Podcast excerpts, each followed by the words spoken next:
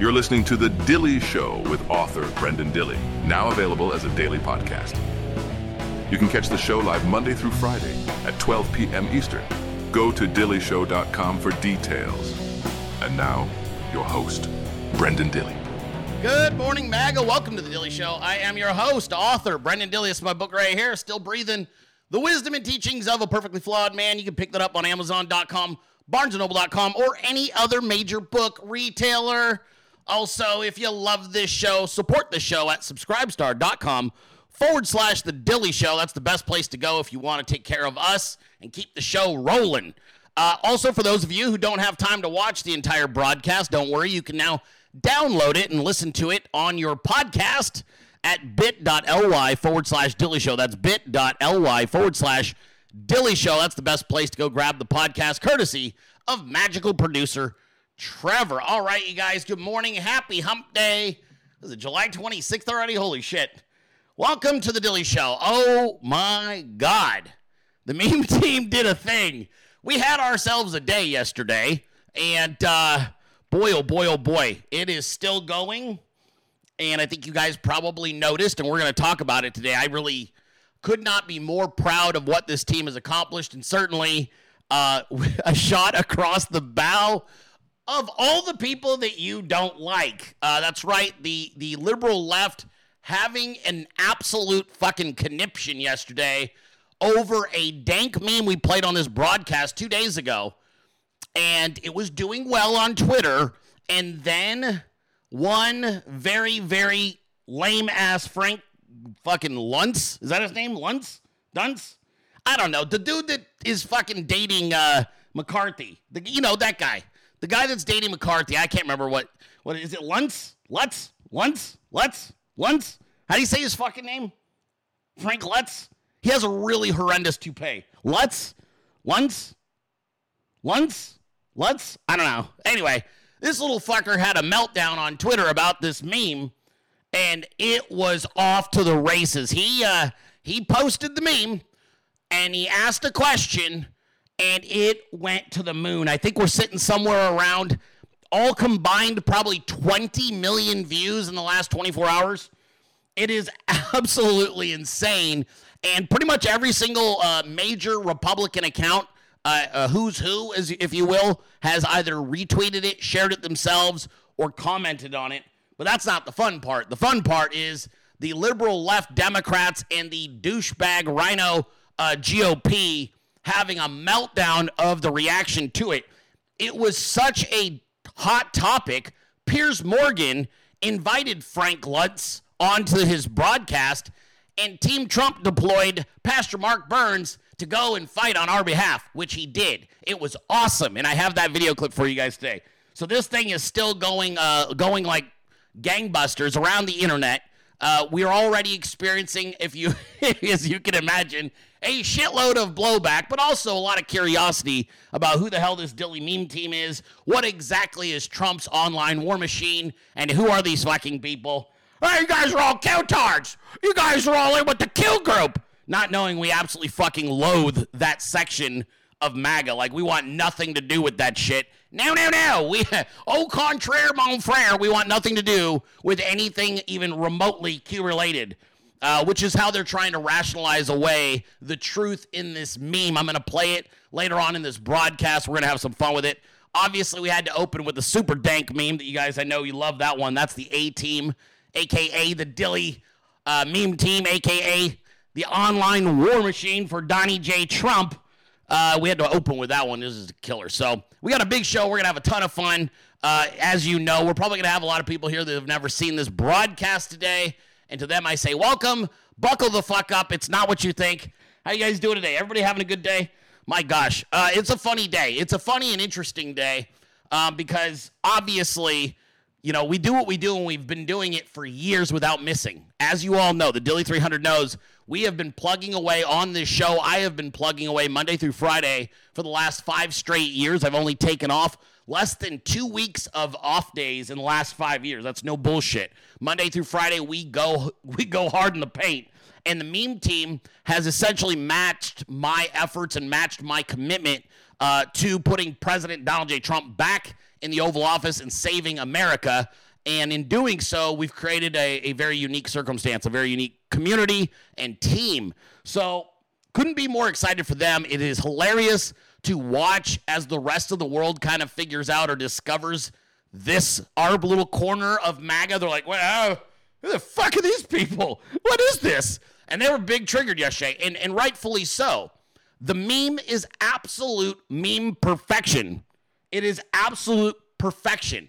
It is a blunt punch in the face about what has occurred in our nation the last few years. It's a summation of all things since 2015. It was so effective that some of the people, some of these fucking douchebag liberals who filmed the J6 footage, the original J6 footage, were trying to intimidate not just the memers, but myself, uh, and threaten lawsuits for having used the footage.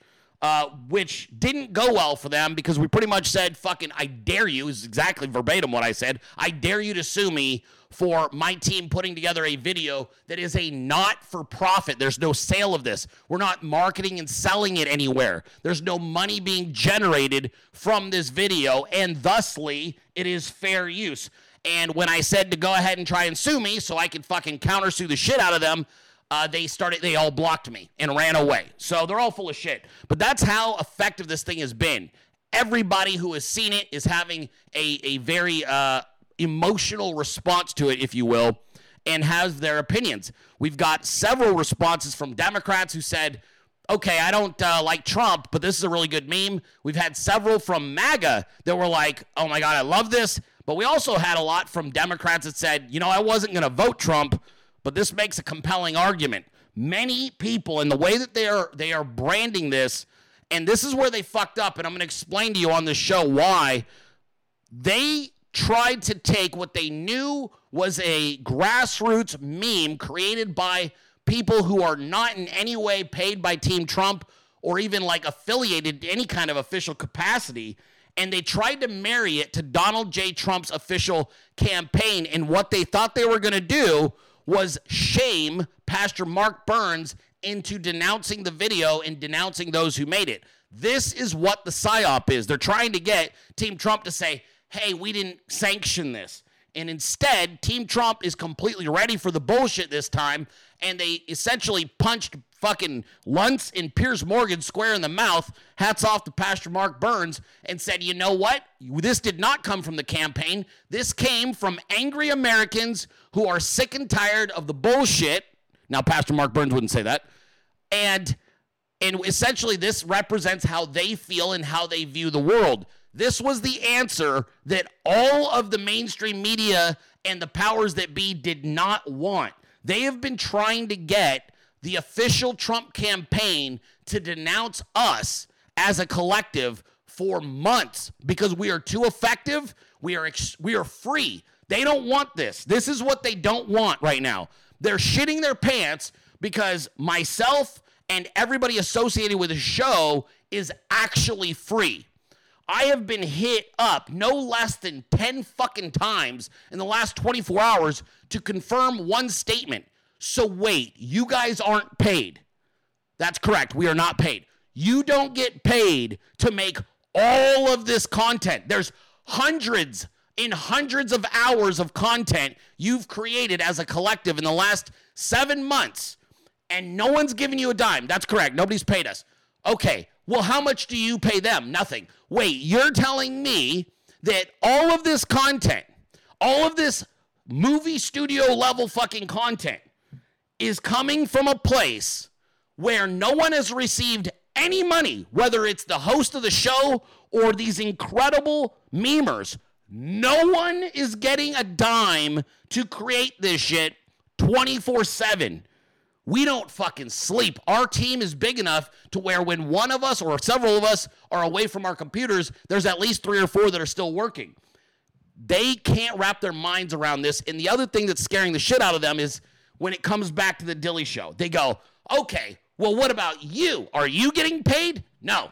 Wait, so what about your sponsors? How do we how do we affect this guy? How do we cancel him? You can cancel my balls. I'm not beholden to anybody. self published, self made, self sustained. Eat a dick. You can't get rid of me. My sponsors love my message. I make them money. My community is dedicated to the MAGApreneurs who participate in this show, and the content creators are also dedicated.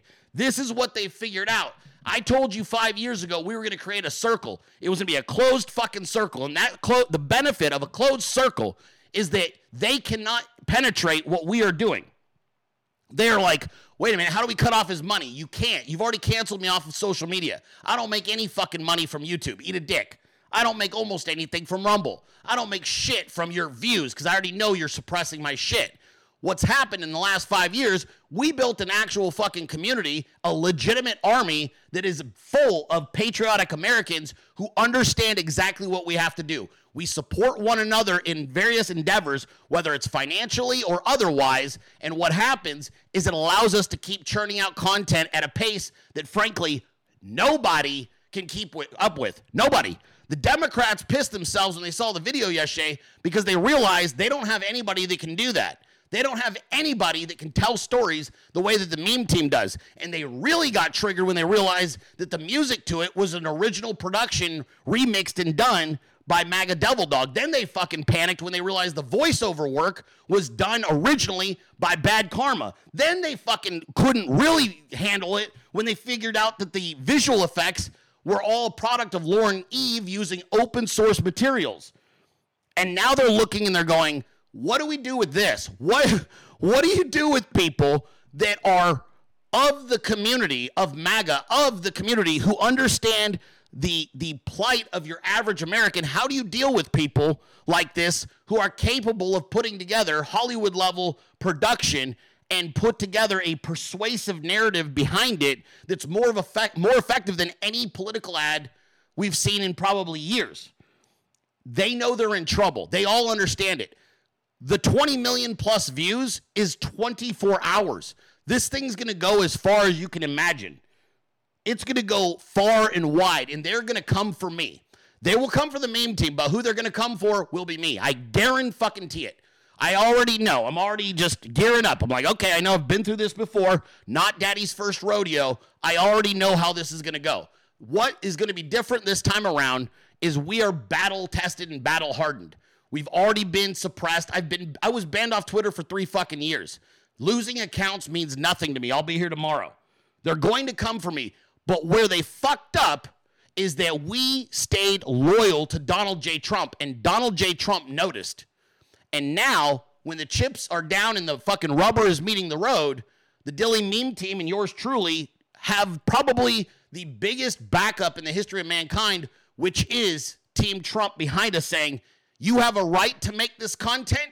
You represent your people. You don't represent the campaign. You represent MAGA and a lot of voters. And it's your right as a sovereign American to create whatever the fuck you want to express your feelings. And having that backup is a game changer. And they don't like it. They don't like it at all. So I know I'm talking about this, and I know you guys probably, I don't want to spend a lot of time. I, I, listen, this is such a big story, and it's such a major moment in the Dilley Show, but also a, a pivotal moment in the culture fight we are waging right now against the deep state. I didn't even mention the fact that shirt orders are now available on the Dilley Show. I didn't even promote the new shirt. I, can you believe that? The new shirt's available right now. I didn't even get to put the the uh, images of the shirt on the fucking set today. So sorry. There's a men's and a women's available. It's a pre-order situation. These are pre-orders. We're going to open the ordering window for two weeks, old school, the way we used to do it, and then we will send that off to our print shop. They will send me all the shirts, and then I'll send them to you. So, but yeah, I, I didn't even get a chance to like grab it. I'm like, oh shit, there are shirts available if you guys want to start ordering. These are your rally shirts, by the way. These are the rally shirts. So you guys, I think, are really gonna like these, and they certainly mean a lot more than they uh, they did probably even 24 or 36 hours ago. Okay, I know I didn't even get a chance to grab them. I'm sorry. You guys want me to? Do you guys want to see them? All right, I'll grab them real quick. Hold on. It, you know me. I was fucking working, uh, dude. Randy, you don't get to blame me. Why did I get my computer late, wife? It's all good. You don't get to blame me though. Don't play that game. Everybody knows I was working my balls off this morning trying to grab everything. Plus, I was super dad because I went and watched my son's first padded practice for football. His first time he's ever worn a helmet and shoulder pads. So I was there for two hours this morning watching that. So that's what I was doing. But let me grab it for you guys. Uh, Trev might have it or Randy. I don't know. Somebody's gonna fucking send it to me. Hold on. Let me see. Let me see if I got it. Randy, did you send me the graphic? Send me the graphic. Somebody send me a fucking graphic. I don't got it. I don't got it. I don't have the graphic. I don't. I can't fucking pull it up. I don't know what to tell you. I've got one of them. Did we ever get a female graphic? Because we got a women's. We got a women's. Should I just show it on the screen? Get all fucking confused here. Hold on. Hey, look, dude. This happens. I do my own production. You guys know how I get down. Just give me a second. Oh, hey, it did turn out good. Oh, yeah, that looks nice. Fuck. God, I got an incredible designer, don't I? Oh my God! Look at that. That's uh, the Dilley 300 rally gear. Look at that. Look at, look at it. It's like, uh, oh my God, Dilley 300 rally gear. Is that me as Uncle Sam? Is that me as Uncle Sam on the front? Shit, you should just go to the website. Yeah, it's cool. I'm not grabbing it right now. I lied. Whoop. There we go. I lied. I'm not doing it. We'll, we have plenty of time to sell shirts. We'll sell shirts tomorrow. Yeah, we'll do it tomorrow. I don't care. Maybe we'll do it later in the show. I got too much to cover today. It's a big show. It's a big. I know it's a big show. It's it, what can I say? It's it's an and actually that photo is really cool. It's like a cartoon uh, rendering of the South Carolina rally we were at. So it's really cool. It says Dilley 300 rally gear on the back of it, and then on the front of it, I got Uncle Sam, Uncle Dilley on the front. Right? I thought it was cool. You guys can all uh, thank Magical Trevor for his incredible designs. All right, but back on the topic. We were talking about this thing that went super mega viral. And yes, I, I do have Dilley in the wild. We'll get to that a little bit later, maybe after the subject. It's too big. It's too fucking big. And I got to give them their flowers because they're they're killing it right now.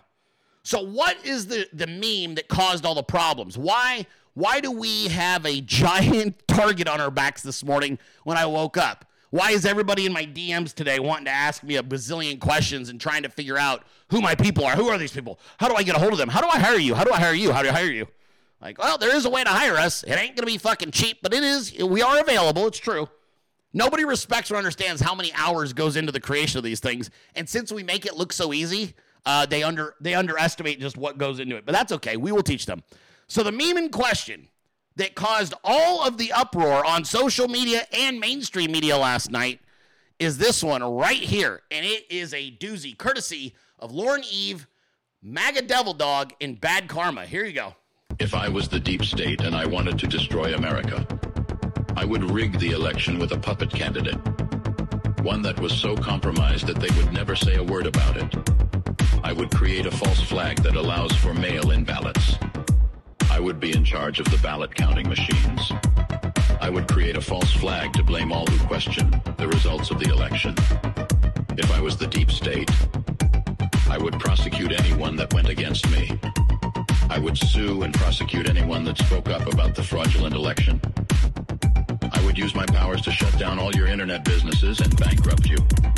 If I was the deep state, I would make everyone an example why you should never question a Democrat ever winning an election. I would imprison my foes. I would use my corrupt DAs and blackmail judges to destroy you. I would make sure all crimes I ever committed never happened. I would prosecute my biggest competition. I would make sure they could never run for office ever again. If I was the deep state, I would convince everyone that Ukraine Nazis were good and women are men. If I was the deep state, I would own every politician that mattered. If I was the deep state, I would push my pedophilia ambitions on you. If I was the deep state, you'd question your sexual identity but not the medical establishment. If I was the deep state, you would fear to ever resist me. If I was the deep state, you would wish I was really the devil. If I was the deep state, I would say mission accomplished.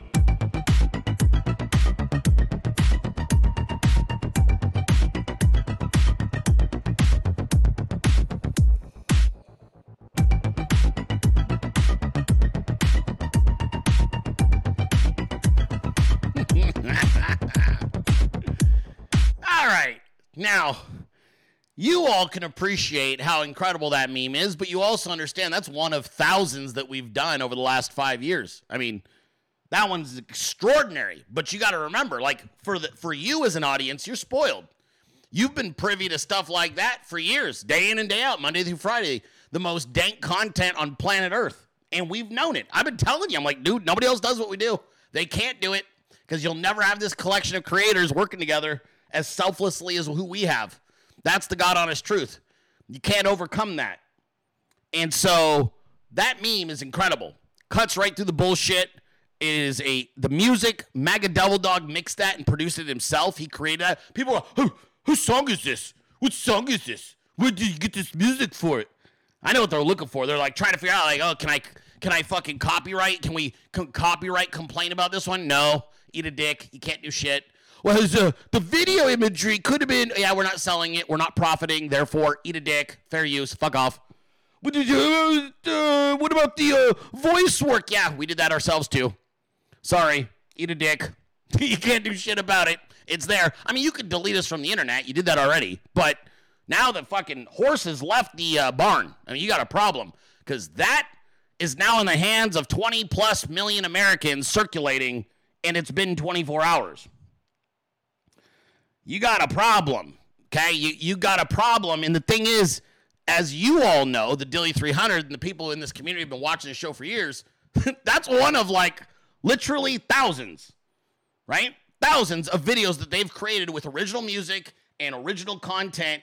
And, uh, now they're like, what do you do with a completely selfless online army of actual production level talent, musicians, right? Singers, visual, voiceover.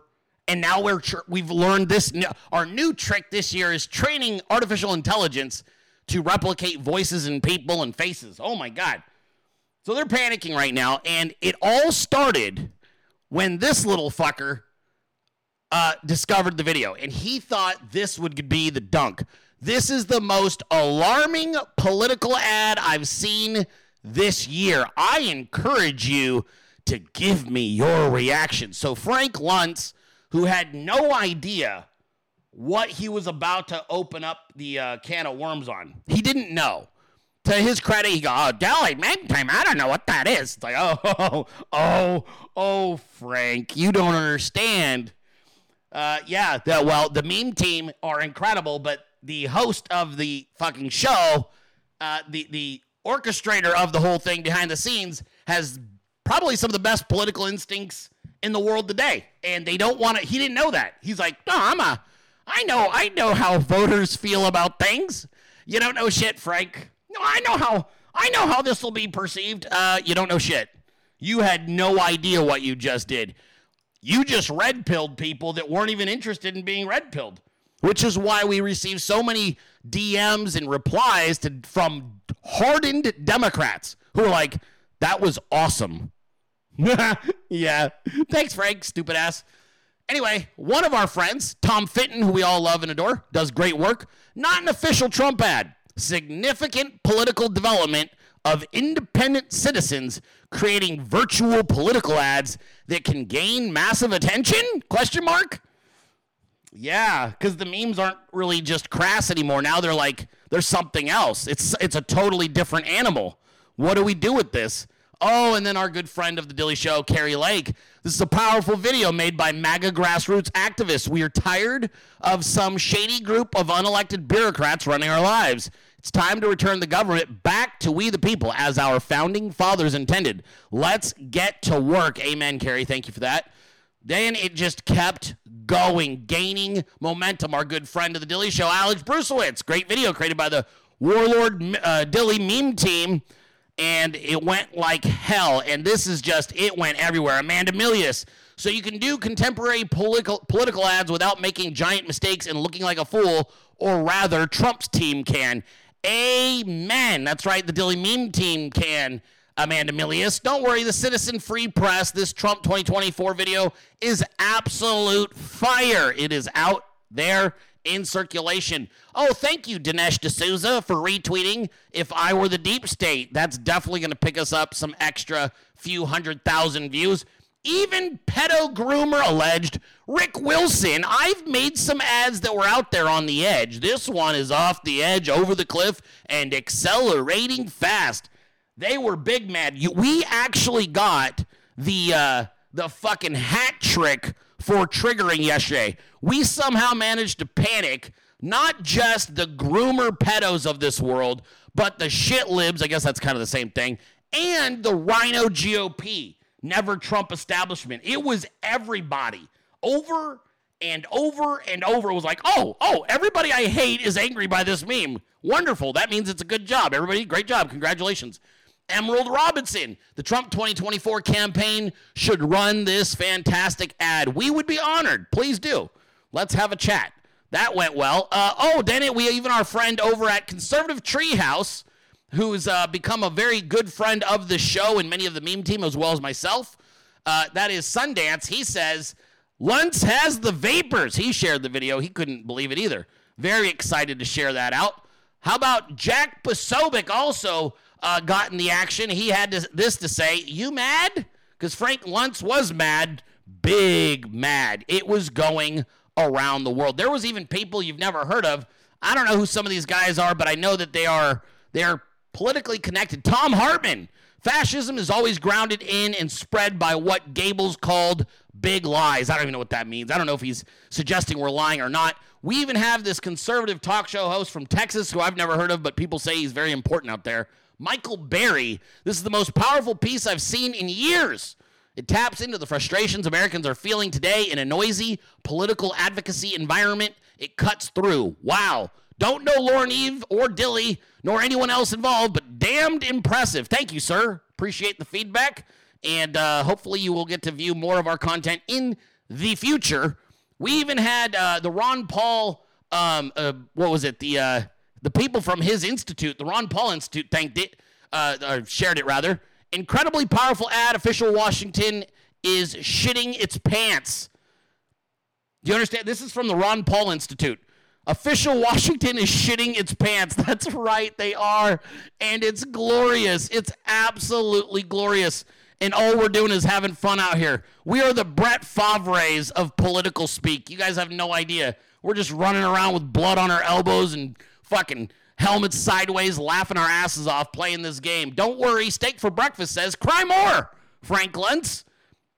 And uh, Luntz did. He continued to cry, and it continued to gain momentum. And I loved it. I loved seeing the way this thing spread and how it was hitting different people uh, some this dude Finchelstein, I don't even know who this guy is. Historian of fascism. Here, I wrote a book on the history of fascist lies, and this one belongs to that history. I don't even know what that means. Thanks, dude. I think you're calling a us a fascist, but maybe not. Can't really tell. Either way, we'll take it. We even somehow managed to land on the uh, recently rebirthed, rebranded, and all new Megyn Kelly's radar. Whoa, watch this. We did, Megyn. It was great. Thanks, hon. Appreciate you. We're just having fun out here. Uh, it kept going and going and going. Don't worry, it landed on the front page of InfoWars as well. And you knew they were going to do a glowing, glowing feedback on that for all of us. Everybody knows that I am friends with Owen Schroyer, but uh, this was pretty cool. He says uh, a powerful political rad released by a team of meme creators has establishment Washington minions in a panic. The ad, captioned by the Dilley meme team as if I were the deep state, breaks down the systemic uh, effort by bureaucratic Washington to steal the 2020 election, silence all dissent with false flags and censorship, and persecute Joe Biden's main political opponent ahead of the 2024 presidential election.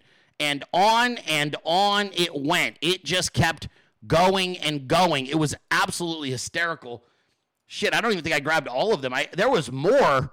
Uh, I had more headlines on this, but I actually didn't have time to grab all of them. It was it was bonkers, you guys. So, as you can imagine, they're very upset. they're very upset. There was a there was an article in Raw story about it. There was one in some business journal, and they are just freaking out. They're calling us fascists, which is really weird because I'm all about freedom, bro. Uh, we're not even like traditional Republicans. We're not even like wired like the old the old stuffy fuddy duddy fucking lame ass section of the party. You know what I mean? We we use hip hop beats in a lot of our stuff, and uh, and uh, yeah, it's kind of funny. I mean, this thing went everywhere. Twenty, I think we're at twenty or thirty million now. Oh, we got a Canadian news article now. Oh, I'm sure they wrote a glowing a glowing feedback on it, and uh, it just keeps going like hell. And it went so far and so wide that this happened. Frank Luntz invited on to Piers Morgan with Pastor Mark Burns. Do you guys notice the headline? Trump's online war machine group creates alarming advert supporting Donald Trump. Oh, this is when it got really funny because Frank Luntz's appearance was so god awful on here, and he did a, such a bad job. I, I actually believe he closes with, I wish I didn't do this interview. It is absolutely hysterical.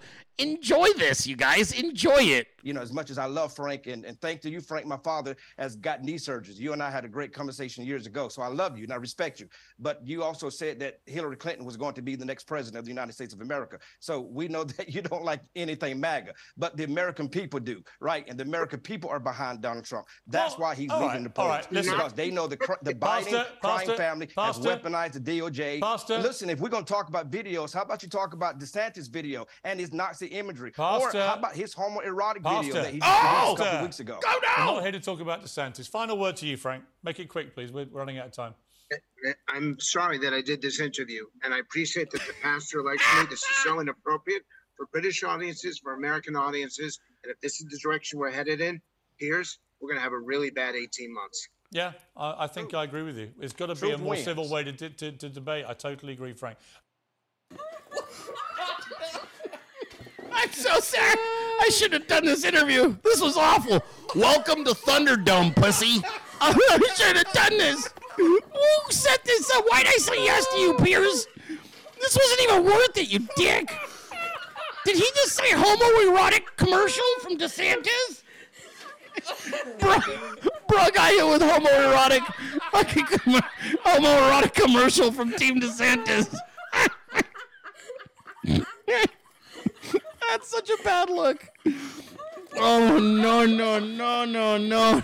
Not not homoerotic commercial from Team Meatball.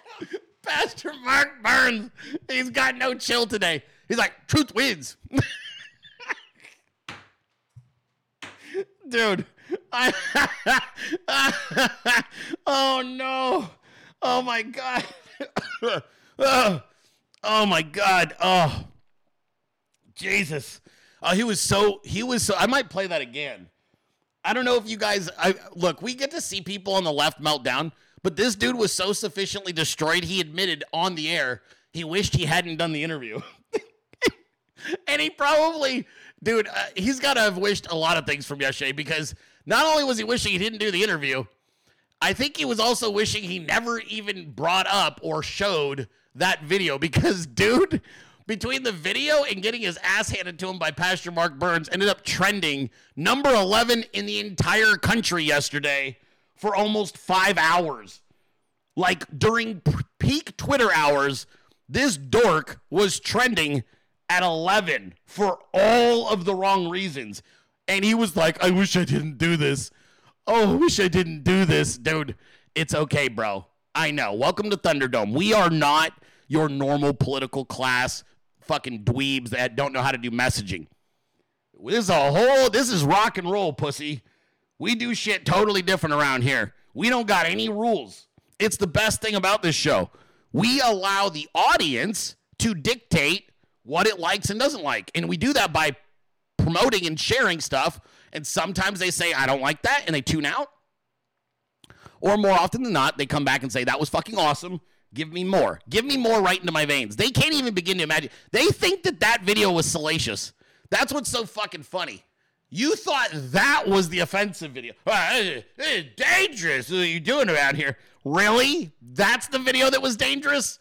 Pay attention. You just put eyeballs on a group of people that have been doing videos far, far more aggressive and offensive than that one. That one was peak perfection, though. See, the thing is, that one was so, so focused on message and telling a story in a succinct amount of time. And then I got to tell you, Devil Dog did the absolute perfect beat to it. That beat pulls you in and it keeps you it keeps you listening.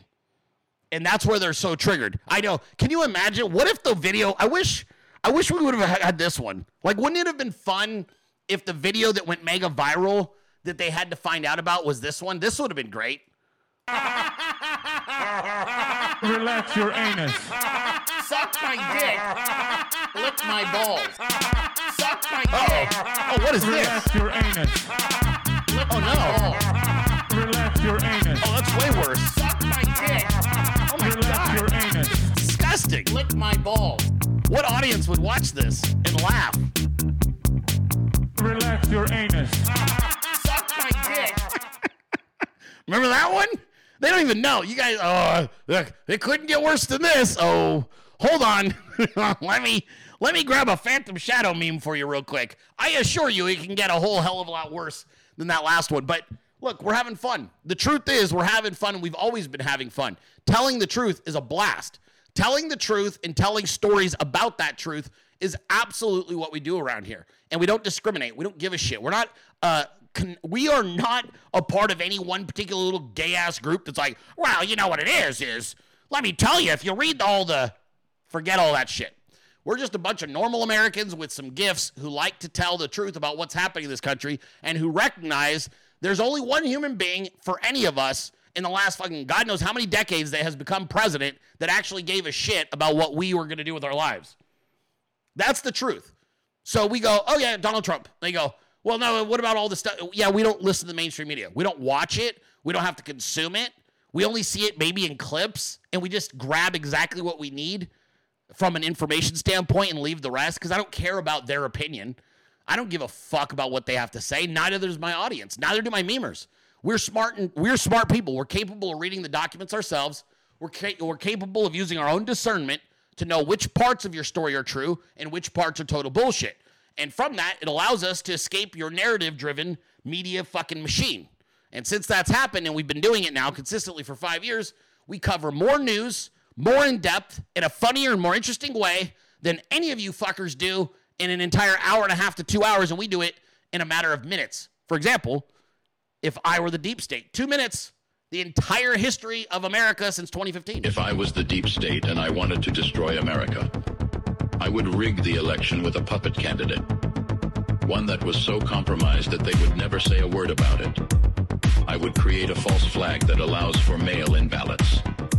I would be in charge of the ballot counting machines. I would create a false flag to blame all who question the results of the election. If I was the deep state, I would prosecute anyone that went against me.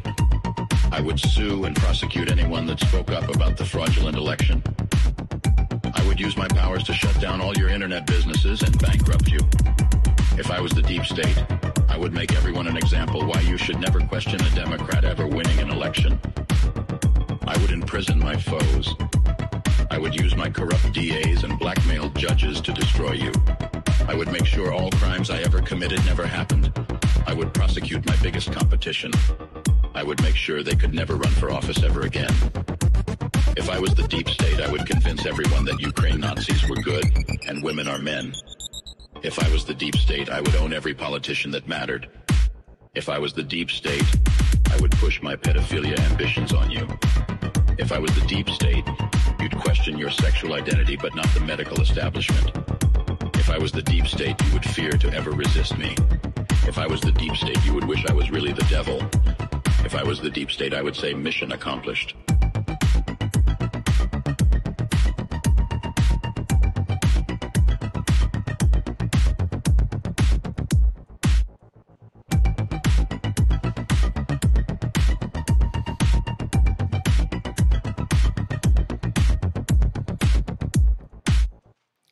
Let me tell you why they're really, really scared, though. It's not us. Because, look, they're just going to do what they've always done to me and the rest of the meme team. They're going to marginalize us.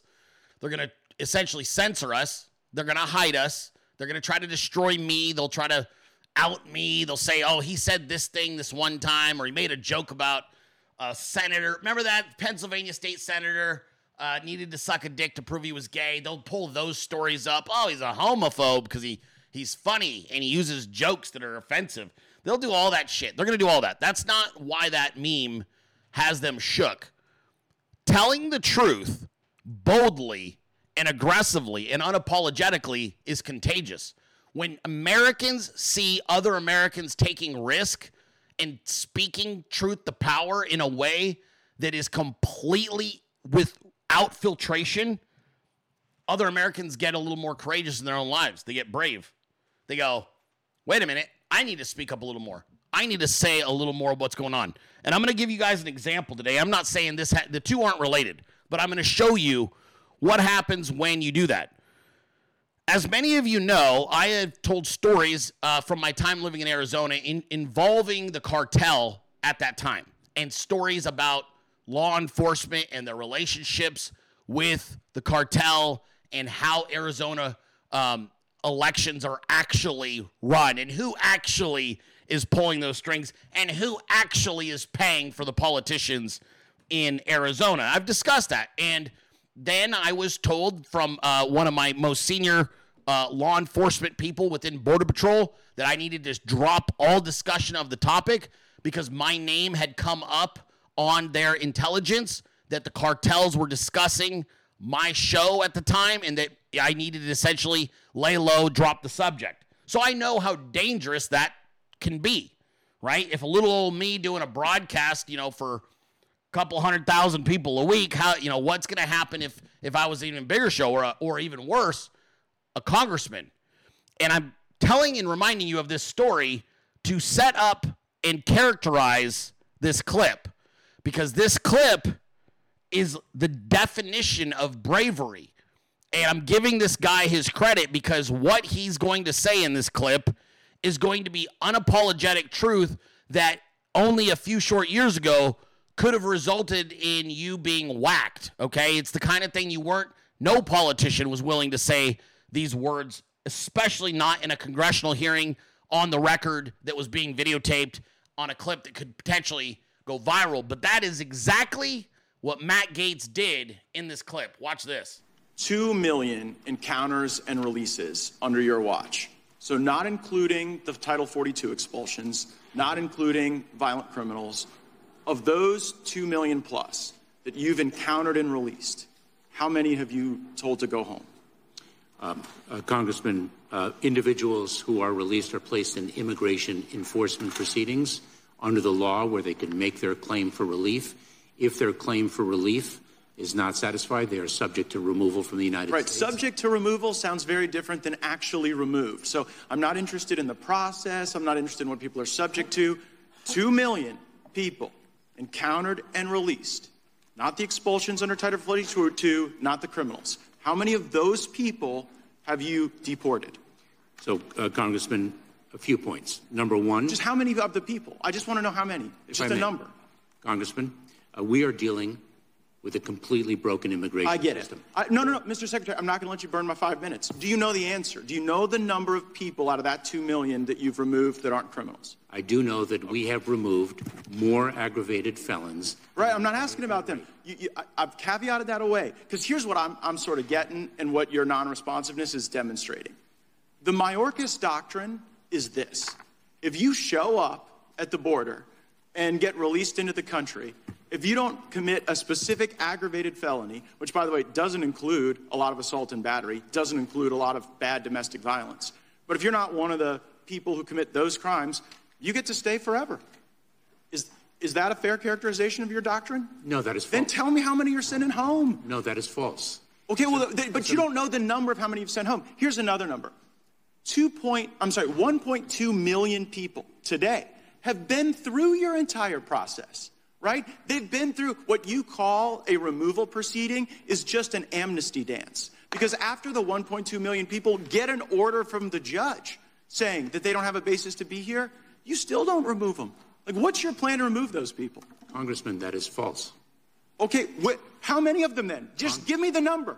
Congressman, in this country, in this country, there are between 11 and 12 million. Right, but I'm asking about a subset that you won't send home. And the reason you're smirking about it and the reason you won't answer my question is because everybody gets the joke. And the sad thing is, it's not just us here, it's the cartels who get the joke too. And so now, what you've done to execute this Mayorkas doctrine, where so long as you don't commit a crime, you get to stay here and burden our hospitals, burden our schools, burden our social services, burden our jails. You've sent the message to the cartels, and then you've taken this app and you've digitized illegal immigration and you've scaled it to the moon. Like this app that you've got everybody downloading is like the Disney Fast Pass into the country, never to be subject to actual removal, just removal proceedings, as you call them. That app doesn't do any search of their criminal history in their home country, does it? Congressman, I, I disagree with everything you have said. Well, I'm sure, but just answer the question Does the app that you are out there promoting do any search of people's criminal history in their home country? Congressman, Customs and Border Protection screens and vets individuals whom they encounter. Your early. app, it either has the functionality to test their criminal history in their home country or it doesn't. By the way, if it did, you'd have already told me. It doesn't. And then the other epic failure of this that's empowered the cartels is that in these processing centers you've set up in other countries to just wave them all in at a rapid pace, the, you've had to shut them down in Nuevo Laredo because the cartels were standing outside extorting people. Isn't that right? Congressman, that is false. Oh, really? So why did you shut down that facility in Nuevo Laredo? And the, the point of safe, orderly, and lawful pathways is to reduce the number of encounters at our southwest border. But, but wait a second. You've, you, you, what, you've just shifted those encounters because right now, for the first time in modern history, more people are showing up at the ports of entry than running through some bush in Yuma, Arizona. And the reason they're showing up at the ports of entry is because you've got the turnstile open where so long as they've gone and downloaded this app, you just let them in. I got one final question for you, and it's an important one. Is Mexico an ally in this fight against illegal immigration? Uh, yes, it is. So, I mean, it's hilarious and somewhat troubling that you say that because, like, I'm looking at the El Chapo trial where President Nieto took a $100 million bribe from the Sinaloa cartel. Do you think that the subsequent presidents following Nieto weren't offered a bribe by the cartel or didn't take the bribe? Congressman, I, I disagree with everything you have said. Uh, right, but, but you can disagree all you want, but what you won't provide is any number. And when, when you sit there and just kind of ostensibly disagree without any facts, it shows people what the real gig is. The Mexican government is captive to the cartels. They are doing the bidding of the cartels, and based on your response today, so are you.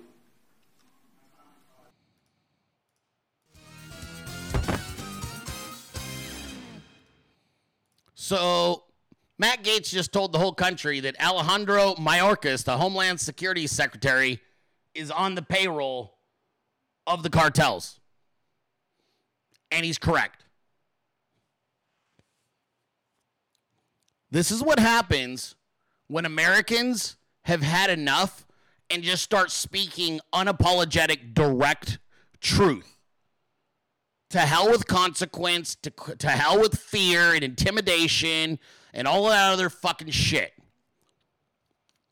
This is what happens when we start actually talking about what has happened in this country, who hijacked it, how they hijacked it, where their PowerPoint is coming from, where where is their where is the place from which the instructions for what they do next, uh, where is it coming? Where's the money coming from? This is the reality. This is why they don't want you, me, or anyone else, including Matt Gaetz, stepping out of line because the more we do it, the more people participate.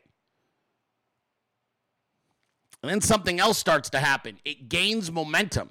And as it gains momentum,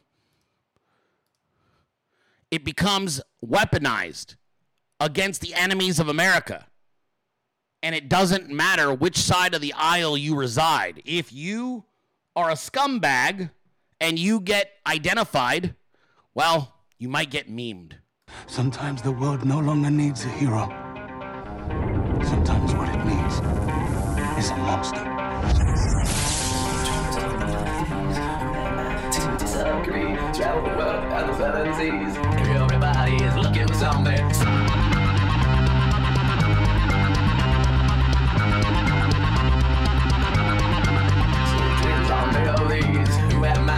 disagree. and seven seas. Everybody is looking for something. Everybody is looking for something.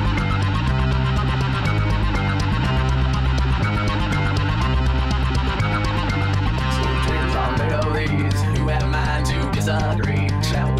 and seven seas. Everybody is looking for something. Everybody is looking for something.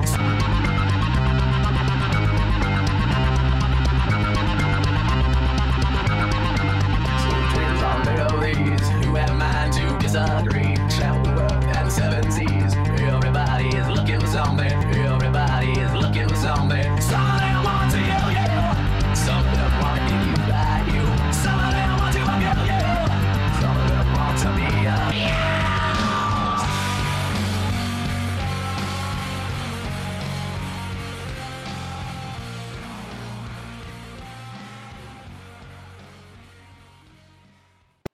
Just had a weird thought. Imagine right now that, like, okay, for thousands of you watching this broadcast right now, like thousands of you, you've been watching it for years, maybe since 2020 during COVID, maybe before that, 2018, 2019, the more crass versions of it. But imagine today, and I just want all of you, part of our, our the th- part of the 300 that you know have been ride or die since the beginning. Imagine this was your first time. Like there are people watching this broadcast today and they never seen this. They don't know what the fuck they're watching. They're like, I don't get it. And you either get it or you don't, or you do, right? But imagine though, like today's the day where somebody is like, okay, I'm gonna what who are these people? What are they about? And they tuned in and this is what they've watched so far. it just makes me laugh. Uh, just before the break, we watched an incredible meme by MAGA Devil Dog and yes, it was very, very mean against a guy who goes by Rod DeSantis. Rod DeSantis is a failed presidential candidate from Florida, a once promising uh, governor who had the future in the palm of his hand, and he Munsoned it up. He completely Munsoned his whole shit. And now he's looking at forever political purgatory. He Scott Walkered himself. And it is getting worse by the day. It's absolutely hysterical. DeSantis reboot campaign timeline. I mean, this is just talk about piling on. These people look bad. DeSantis Super PAC debuts first TV ad. Yeah, that didn't go good. Then the 2024 announcement in May. Then circulation of confidential campaign memo. Nobody gave a shit about that. Then the campaign fired roughly a dozen staffers. Then, nine days later, the New York Times reports campaign is moving into a leaner, meaner operation, cutting costs. Uh, DeSantis to hold smaller scale events in early stage. Give me a fucking break. This dude is getting absolutely bottomed out, okay? Totally bottomed out. It is he's taking a pounding like I haven't seen in, in I don't know how long. I mean, this is just brutal. What is your view of DeSantis? 65% uh, favorable, unfavorable, 18%. Previously, it was 80% favorable and only 6%. He's tripled his unfavorable rating in just a few months. I mean, this is brutal and it gets worse. The articles that they are publishing about this man, and it's his own fucking fault. He made a, a massive, massive error in understanding not only his political opponents, but the people who love and respect and support Donald J. Trump, as well as the Dilley Meme team. It it's bad. And, and I'm gonna tell a little story.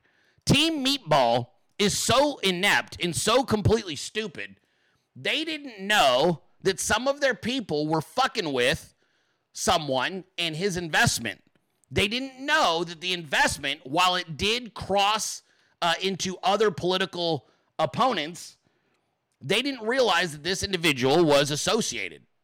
And because they're so disorganized and so such a bunch of fucking amateurs, they started attacking something that w- had nothing to do with politics.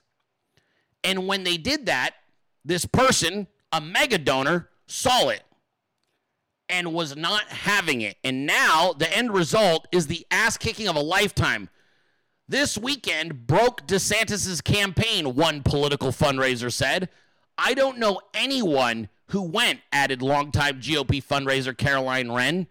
George Santos could have pulled off a better fundraising swing in the Hamptons than Ron DeSantis did this past weekend. As of uh, as on the money previously reported, DeSantis had cut in half from 6600 a person to 3300 the price to attend the July 20th fundraiser in Southampton.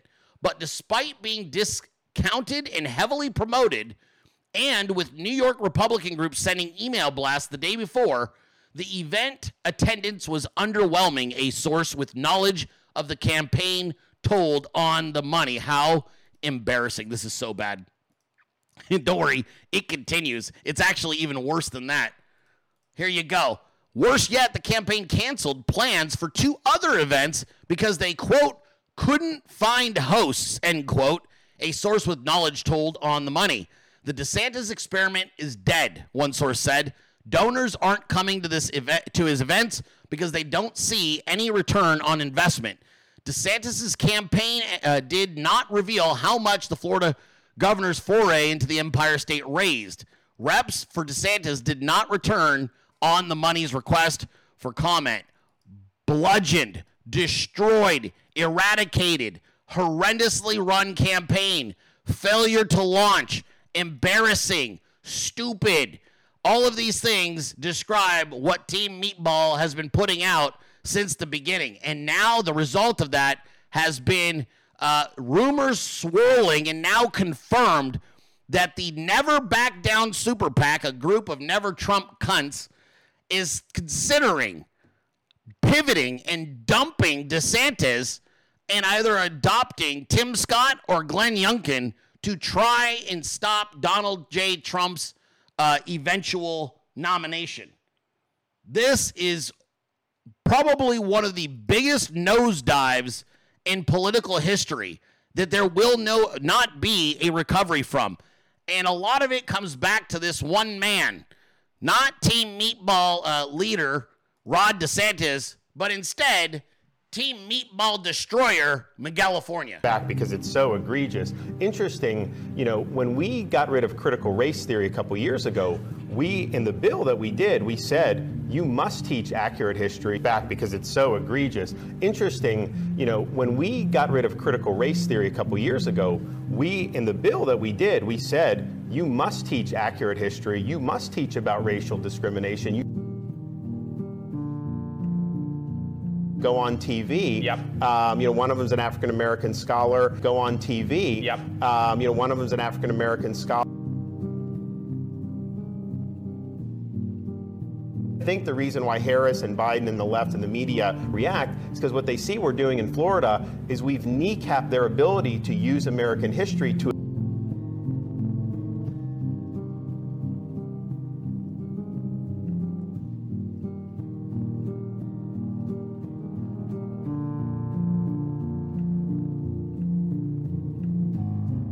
history to advance their modern day agenda. That is not the appropriate use of history.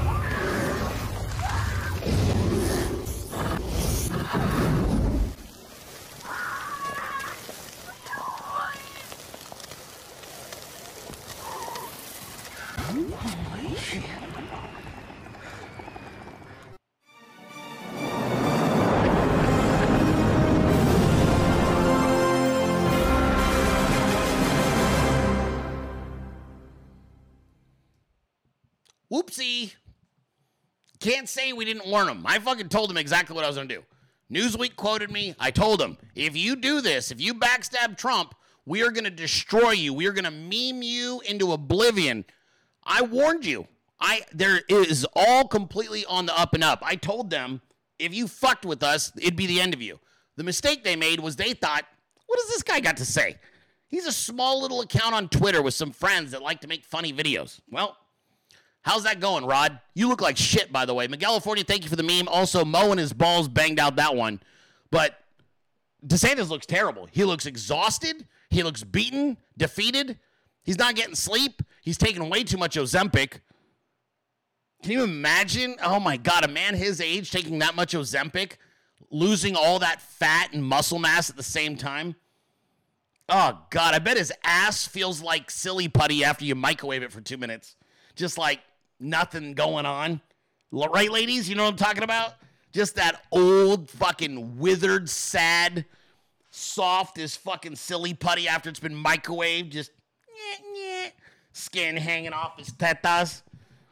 That's not going well, bro. You're done. You every there's no shortcuts in life, Rod. There's none. You did the same thing with your weight loss. You tried to do with your political career, and you fucked yourself up. All you had to do was do it the right way. Get on a fucking diet and jo- jo- get on a treadmill. Maybe hit some weights. Take a year more to lose the same 40 pounds, but you didn't. Same thing that would have happened with your political career. If you just shut the fuck up and continued to represent America down in Florida, you'd have been fine. You could have came through this thing smelling like a rose. You would have walked out of the governor's office in 2026 and had a full two years to prepare your presidential campaign. People would have been thrilled, but you didn't because you're an idiot and your wife runs your life and she dominates you with her fucking rock chewing teeth. And now you and Walmart Casey are fucking destroyed. Totally destroyed. There won't be a recovery for you, pal. She's going to leave and marry some other politician. You're going to be stuck trying to figure out how to raise the fundraising and the, and the money to open your Rondiments gas station. Toast, dude. It's over. The campaign is damn near dead. Even Brett Baier was dunking on this guy yesterday and said that he told uh, the fucking, what is it? Who's the co host? He told the co host yesterday, yeah, I've got a meeting. They finally agreed to do an interview with me, but it's not until Monday. Hopefully, his campaign is still existing. Are you shitting me? Dude said the fucking interview's not till Monday, but I don't know if he'll I don't know if the campaign will survive the weekend. You know, it was John Roberts. That's right. Thank you, California. John Roberts and him. When you're getting dunked on by fucking blockhead Lego man, Brett Baier and John fucking Roberts, they're dunking on your campaign, you're done. That means Murdoch went, fuck this, threw in the towel. Just he's done. Once old man Murdoch threw in the towel, you got nobody running cover for you. Now you're toast. Now you're just dead in the water going, oh shit. Because now no one's going to be nice to you. They're not even handling him with kid gloves anymore. And it's sad because this is politics 101. You either can you either can turn and burn and produce, which is the result you're looking for is I galvanize and energize people. And if you can do that, it means you can fundraise. And if you can fundraise, it means you can potentially secure votes. And if you can secure votes, you're of use to us. But DeSantis now has permanently destroyed the name DeSantis. He's done. You can't fundraise anymore because you're a bad investment. And bad investments don't get money. Not only do they not get money, they don't get airtime, and they sure as fuck don't get votes. So, Team Meatball, we are officially shoving, uh, shoveling dirt on top of that fucking grave. He's toast. It's over. We're da- we're this close to the general election now. We're that much closer. But uh, this was target number one. I told you know everybody goes, why are you going after DeSantis? He's a good guy. He's like Trump, but less, you know, whatever. I told everybody on the show in January, we're going to destroy him first because he's the closest right now in polling. This isn't like rocket science. All I did was read the art of the deal, and I knew what Donald Trump would want. He didn't tell me. I just read the art of the deal. Art of the deal. Donald Trump says the way I problem solve is I take the most complicated and difficult problem first and solve it. That's how he runs things. What's the most fucked up, complicated part of this whole equation? This one? Okay, let's do that first then. Because everything else will be infinitely easier and more fun to deal with if we deal with the thing that everybody says we can't be dealt with. This is his this is literally Donald Trump's own words. So I just read the book and was like, okay, well, the biggest problem standing between him and the 2024 election initially is DeSantis because he was polling well. And then we just were like, okay, well, let's just fucking destroy him. And then he, he helped us, to be fair. To be fair, he totally helped us. this was, we, we are only as good as what you give us, right? Even Mags, who's a who's a legend among the meme, meme community, will tell you. In 2016, the only person that he struggled to try and meme was Ben Carson. Why? Because he's a good guy, and we're good people. And as much as we didn't want Ben Carson to be the nominee, we also couldn't really attack him in the way that you normally would because he was a nice person. He was a good man, the toughest person ever. But when you got a guy like DeSantis, when you got a meatball who's a fucking absolute schlep, with an arrogancy issue, a fucking elitist. I'm a uh, Ivy League lawyer. Give me a fucking break. You kidding me? It's been a pleasure ruining your career, as well as all the people you hired. They're awful. It's abs- they're all absolutely awful. So DeSantis now officially done in the water. Put a fork in him. Let's move the fuck on. So if we're moving on from DeSantis, then I guess we got to move on to other targets, as President Trump has already started to do. One of them, uh, and this one is not necessarily because he's a threat to win the nomination. It's more because he's fat and everyone hates his guts. That is Chris Christie. Chris Christie was so starstruck with Barack Hussein Obama, the Romney, who is a terrible politician and horrible representative of the Republican Party, never had a chance of winning the presidency. Christie sold Romney out, making one of the worst convention speeches in history, virtually not even mentioning Romney by name. Romney sat watching in a trance. He couldn't believe it. Now, this is really funny for a couple of reasons. One, because Chris Christie is absolutely pathetic and everybody hates him, which is funny.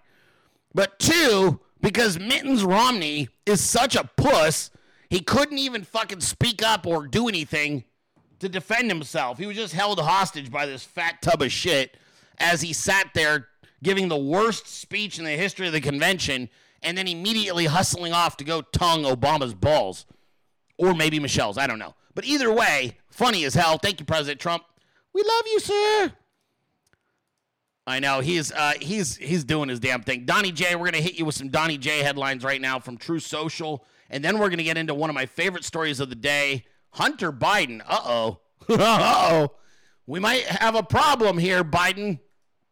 This might not be as simple as sim, uh, as uh, drowning a chef in four feet of water out in your fucking vineyard. Here you go. So let me get this straight. The Democrat slime balls in Congress, then headed by crazy Nancy Pelosi, impeached me over a perfect phone call. I won. And are now indicting me over their continuing illegal and long running witch hunt. But crooked Joe Biden, who has stolen and extorted millions of dollars, won't be impeached or indicted by a very kind, friendly, and politically correct Republican Congress. Gee, that seems very fair to me. Make America great again. Fuck Congress. Bring the impeachment filing forth. McCarthy, knock it off. Get Frank Luntz's dick out of your ass and start doing the job we hired you to do. This isn't that complicated, dude. Go be a fucking hero. This is the problem with America. Regular Americans have totally forgotten that they can actually be a hero, a historical figure, somebody that actually can matter long term. All it takes is courage. They're so busy trying to figure out how to hide the fact that they like wieners and trying to get money that they hide the fucking Caribbean out in the Bahamas. They've completely abandoned the idea of becoming a legendary American figure. Even now, a fucking corrupt pussy like McCarthy could save his name. He has enough time and enough power if he actually found his balls, the ones that Frank Luntz spends every evening fucking tonguing. If he actually did that, he could actually rewrite his entire family name. He could change the way everyone in the history of the world will perceive him. But he won't because he's a puss. Just like the rest of the members of Congress, who people like McCarthy intimidate and say things like, if you don't go along with what we're doing, we won't share our fundraising with you and you won't get uh, reelected, and then you'll have to go get a real job again. Do you understand that that's the number one threat from these people? If you don't go along with our fucking ridiculous uniparty agenda, we're just not going to give you the money you need to get reelected. And these pussies are so scared of an honest day's work that they actually crater on all of their values and all of their integrity because they don't want to have to go back to working five days a week. This is the truth. They don't want to lose their jobs. Well, I don't want to go back to I like my health care as a congressman. I like having security. I like having things paid for. I like taking bribes in the form of political donations. That's it. Your Congress, most of your politicians are totally made up of people who couldn't cut it in the real world. They don't know how to do capitalism. They don't know how to run a business. They don't know how to thrive and excel to the top of whatever their fucking their their you know place of business is or their industry. So they cop out. They're like, "Well, I'm good at swindling people. I'm good at swindling people and I'm good at managing relationships and I'm really good at lying." And then they go, "I should just be a politician." And that's what they do. And they head off to DC and they figure out that the base salary is almost 200 grand and that you got this absorbent fucking million dollar plus salary for your entire staff. You can hire a bunch of your friends and family who then kick back money to you. And then you find out, oh my God, look at all these people who show up to my office every day asking me to vote a certain direction and then, quote, donate to my next reelection. It's total incomplete, all, but all of it. None of these people actually want to be anything of significance because they're small. None of them have ever stopped and went, dude, what if I was the guy that like stood up and had the courage and just basically threw caution to the wind and said, I'm going to save America? Even now, it hasn't occurred to McCarthy to do this because he's a pussy and he has low self esteem and probably is closeted homosexual. But this is the truth. If he would just have a little bit, a shred of confidence, a shred of, of belief in himself and courage to do the right thing, he could change the entire world. And no one has explained this to him because he thinks he's small. This is the same reason I've screamed at all of you about being like, well, I'm just, I'm just one man. I'm just one woman. Everybody does this in America. You're all like, man, I'm small. I'm just a little guy. Why did the meme team do what they do? Why do I do what I do? How did a guy that went from doing a fucking show in the corner of his bedroom, who's never had any kind of official big money backing for his show, who has fought multiple child custody cases while still doing the show day in and day out, who moved across the country, literally from Arizona to Georgia, and didn't miss any shows, maybe one, had to take one day off to do that. A guy that took his show on his fucking honeymoon. How is a guy like me that doesn't have a college education or any background really in politics or anything even similar to it, how am I managing to manifest and manage such a effective campaign that it's actually altering the culture and the political landscape in America? I was dumb enough to believe I could. That's it. I just figured, well, if I'm wrong, then I'm no worse off for it. If I'm wrong and I don't fucking matter, all that's gonna happen is I'm gonna have tried something, had some fun, hopefully made some friends, and I'll go do something else. The truth was, I was like, I'll just try it. Like, what? What the fuck? What does it difference does it make if I don't, if I fail or I succeed? It didn't really matter to me. I was like, I think I could do it. I just, was I, I think I can do it. I think I can go be famous. I think I can change the world and I think I make a lot of friends, and I think I could eventually end up working alongside the Trump campaign, and I think that we could end up having a lot of success doing it my way. And I think I'm smarter than almost everybody. Yes, it's true. This is what I've said. I've said it on the show all the time. And the thing is about thinking you're smarter than other people and know how to frame things and do things a certain way. It's really hard to not maintain that mentality when you keep being correct about shit. You understand? But the truth was, I just gave myself a chance. I was like, fuck it. I'm one person. Let me see what I can do.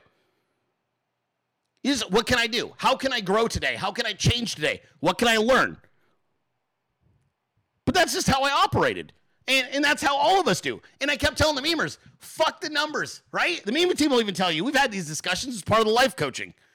Fuck the numbers. Fuck how famous you are. Fuck the money. Just focus on becoming a legend in America, doing something that everyone told us can't be done.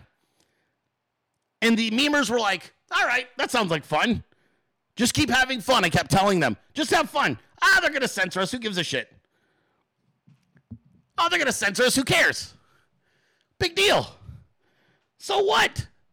No one's ever going to see this. No one's ever going to do this. What, dude, who cares? Who cares? That's not what makes you rock and roll, baby. What makes us rock and roll is creating dank memes in your garage and fucking playing your ass off for a crowd. Doesn't matter. The rest of that shit's all corporate rock. That who gives a fuck? Fuck them. Somebody in the chat's like, wait, I thought he works for. I don't work for Trump. I've never received any money from Trump. I got a hat one time. That was cool. But this is it. This is how you do it. And the thing is, and the reason I'm even mentioning all this shit, McCarthy hasn't adopted the mentality that I'm telling you. If he did and he went, dude, what if, like, what do you got to lose? How old is McCarthy, you guys? 60s? Is he 60s? How old is this guy? He's not a fucking spring chicken. Like, if you're over the age of 60, what the fuck do you have to lose, honestly? I can, I actually understand young people having reservations more than I do old people. If you're fucking old, what do you have to lose by taking a chance on saving America? Like what? What? You're going to lose your retirement? Who cares? Those last 10 years are miserable anyway. You all end up the same fucking way, laying in a hospital bed shitting yourself. Who cares? That's not even the best part of your life. That's the weirdest part about working and saving money for the shittiest part of your life. you know what I mean? He's 58. Bro, house money, baby. Just fucking do it. Big deal. They can't even take away your career. You've already done it. You're never going to be president. Everybody hates you. But you could change all that. You understand? Like, this is people fucking don't think shit through. You have a lot less time than you believe you do. Start acting like it. You know what I mean? McCarthy, you're 50 fucking 8, bud. What are you going to do? You got plenty of money. You're fine. You're fine. If you go and do what I'm telling you to do, you can write a tell all book and literally retire off of the residuals because everyone will want to know what snapped inside of you to all of a sudden grow gigantic coconuts and save America. Do you understand? Just fucking swing, baby. Who gives a shit? You're already, you're right there. You're knocking on 60's door, dude. The next decade slides by, then you're a great grandpa. 75, people stop listening to you. By 80, you're just like, I don't give a fuck. By 80, you're reflecting. You're just ever you smile at everything because you don't give a fuck. You're like, ah, you guys don't know shit. And you're right. And you're absolutely right. But dude, you're 58. Who gives a fuck? Go be go be a goddamn hero, man. just I don't fucking understand these people. Bunch of fucking pussies. Ugh. Anyway, all right, let me uh Donnie J gets it. He understands. All right, let me get back to this guy. I got to roll through these or I'm going to lose time here and then we won't get to talk about my favorite subject, Hunter fucking Biden. This guy. Anyway, big win for 5.7 million Texas homeowners. I joined my friend Lieutenant Governor Dan Patrick in supporting his $100,000 homestead exemption, knowing it was the best policy for Texas homeowners. I fully endorsed it and told all House members to support it. Dan Patrick stood firm and we won.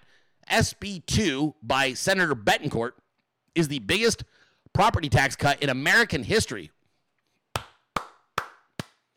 Congratulations to everyone. I love Texas. That's awesome. I love Texas as well, President Trump. It is a great place to raise a family. It's a great place to vacation. You absolutely sh- should support Texas. 100%. I love that one. That's a solid solid win for Texas. Okay, let's talk about this. Wow. US citizens will have to pay for a visa to travel to Europe starting in 2024. Think of this. We give them everything, including military protection and trade, and now we have to pay them to go there? no respect for the United States. I will, as president, not allow this to happen. It will end very quickly. yeah. He was like, What? You're trying to what? You're charging admission to Americans to go to your shithole countries? Uh uh-uh. uh I don't think so, bud. I don't think so, bud. And Donnie J also having a good time dunking all over everybody challenging him in this primary. Just got my best polls ever in Iowa, a 34, 35 point lead, and yet they put up fraudulent ads talking to people who say they won't be voting for me. What kind of stuff is that? Remember, I got farmers $28 billion from China, made a $50 billion trade deal with China, saved ethanol from certain death, terminated America's worst ever trade deal, NAFTA, and replaced it with America's best ever trade deal, USMCA. Nobody else could have done any of these things. Iowa will vote big for Trump. He's absolutely correct. It's the economy, stupid. Even Bill Clinton knew that. Trump knows it too. Money, money, money, money. Money. DeSanctimonious voted to kill ethanol, obliterate Social Security, change and destroy Medicare, Iowa, and all. He will ju- do just that. Yeah, he's he's dead in the water, bro. He's too young and uh and and fucking he's already made mistakes to appeal to older voters to try and convince them he changed his mind. But he's also fucking lame as shit, so younger voters don't trust him either. He's he's DOA, dude. Whole thing is DOA. Gone. Good night, sweet prince. We barely knew you. So they impeach me over a perfect phone call and they don't impeach Biden for being the most corrupt president in the history of the United States? Essentially, President Trump, yes, that is exactly what's happening. Now, let's talk about this because the Biden, the Biden crime family made a fatal error last night. This is insane. Hunter Biden and his lawyer did something incredibly stupid last night. I'm going to play this, not the whole clip, but my God, what is going on with these people? This is from last night. Uh, Jesse Watters broke the news. Holy shit argue Joe Biden played no role. The evidence is there, and their defenses keep shifting. Uh, and I think Joe Biden is in serious trouble. Yeah, he's going to have to be able to put Joe Biden on phone calls, in meetings. He's going to have to talk about what people knew and when they knew it. What does it tell you now the White House is changing their defense strategy? It's no longer Joe didn't talk about business, is now Joe wasn't in business. yeah, we've been at this since 2018. They initially said there were no foreign deals. Then they shifted and said there were there might have been foreign deals, but the Bidens made no money. Then it became Joe Biden didn't know about any of the deals. Then it became Joe Biden didn't participate in any of the deals, and now it's that he was not in business uh, with his son. Look, the implications for this are huge, Jesse. If you look at that 1023 form that the FBI released, if that document is true that document reveals that one of the people that was at those meetings that heard the conversations about bribing the Bidens worked for President Zelensky. Who really wants to believe, if that meeting took place and that document is accurate, that that individual did not go and report to President Zelensky what he heard? And again, if that document is true, who wants to believe that President Zelensky and his administration have not used that as leverage over Joe Biden when it comes to negotiations on Ukraine policy? Uh, we may all have to start learning the Ukrainian word for compromise yeah. uh, because this is a very clear indication of how this has shaped. Yeah, so Peter Schweizer pretty much lit into Joe Biden and Hunter Biden, but there was more news coming out of Jesse Watters' show last night. Yikes. Hunter Biden's plea deal is now in jeopardy. President Uh-oh. Joe Biden's son is set to appear in court tomorrow, where Delaware Judge Mary Ellen Noreika will decide on whether or not to sign off on Hunter's plea deal. And Hunter Biden may have just jinxed the deal. You're not going to believe what he just did. Republican Congressman Jason Smith just filed a brief with the judge, entering into evidence the IRS whistleblower testimony. Basically, a legal move to get the judge to think, you know what, are you really going to let this guy off so easy? And Hunter Biden's attorney called the courthouse clerk today and pretended to be a Republican attorney and told the clerk, oops, you know what? We didn't really mean to file all that whistleblower stuff. Can you guys just strike that from the record? What? Seriously, Hunter Biden's lawyer made a phony phone call to the court and tried to remove the whistleblower testimony. He called and impersonated the opposing lawyer. Hey, this is a Republican attorney Chris Clark. Oh, never mind that amicus brief. Just forget about it. That was an accident. Good day. Yeah, that happened. That actually happened, and he got caught and he got caught. This dude had the most sweetheart deal in the history of fucking politics, and his lawyer got caught impersonating the opposing side's counsel, and the judge caught him. And then today. Breaking news out of Wilmington, Delaware from the Hunter Biden plea deal hearing. Our Kara Scannell just ran out from inside the courtroom. Kara, bring us up to speed.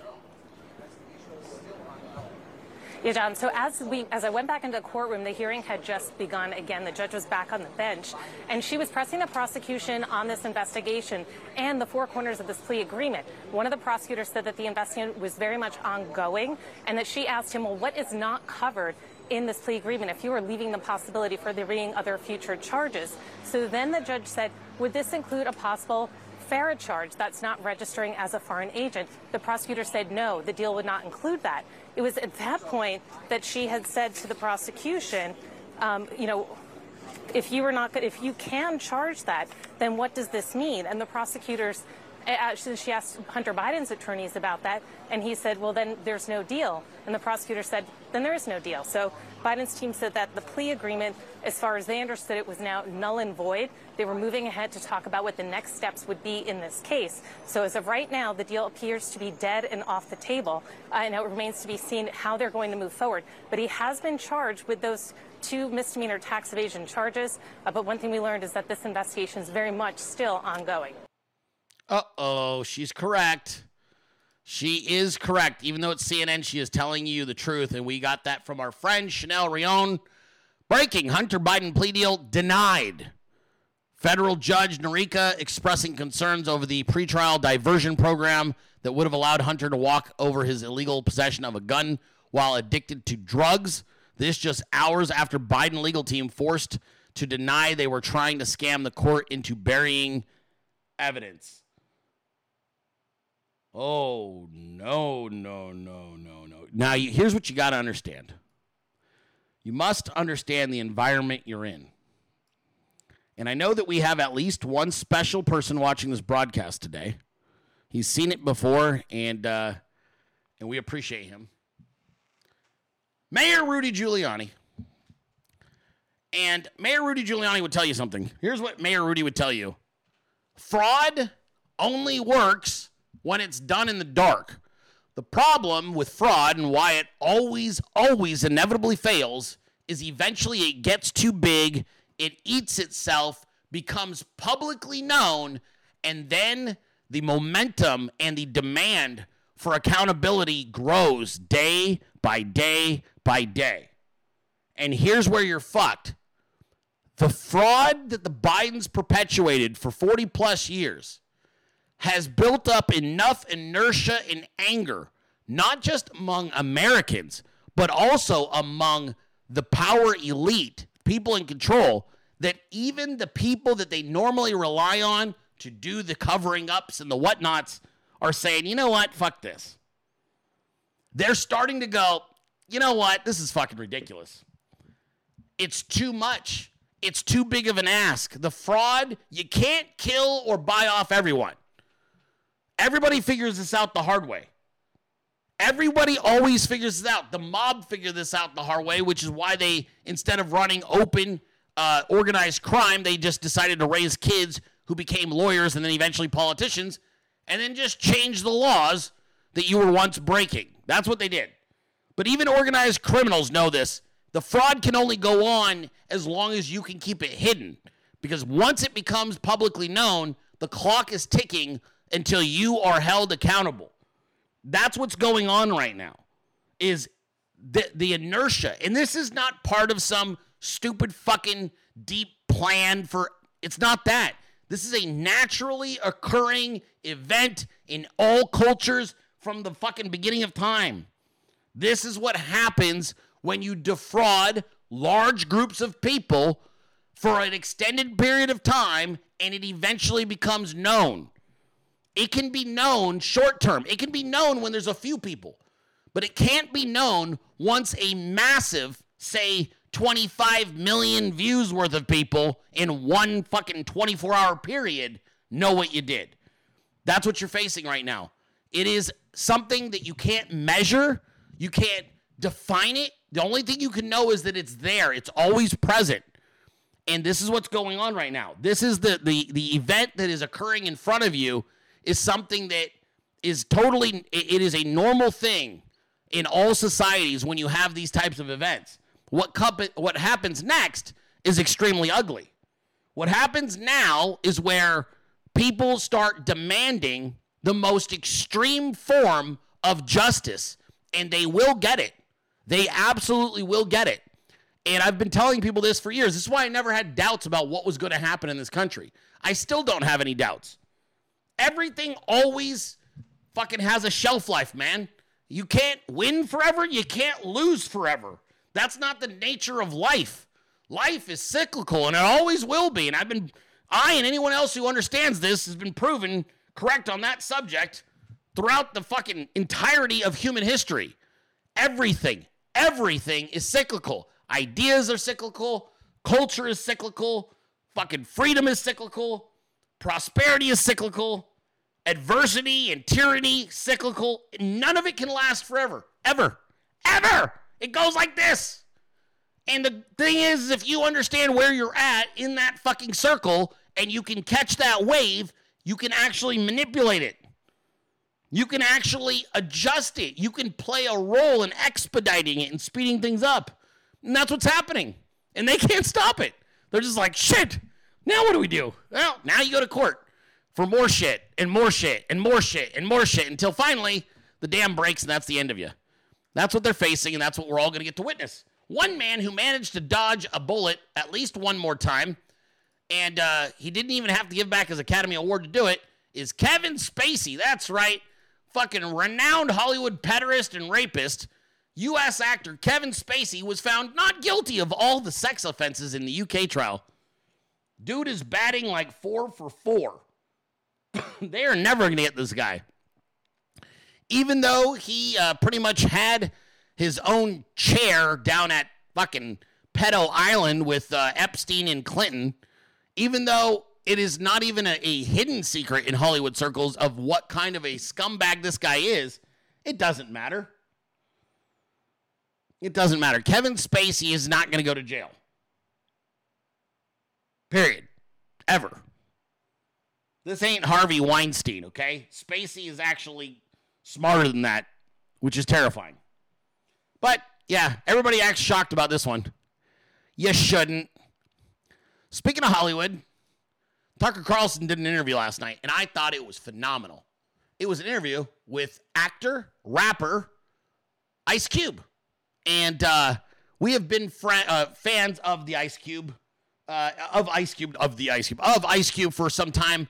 But it's one of those guys where you, you're disappointed because he's like, walked up to the ledge of understanding what's going on, but then he's kind of like, eh, I'm not sure.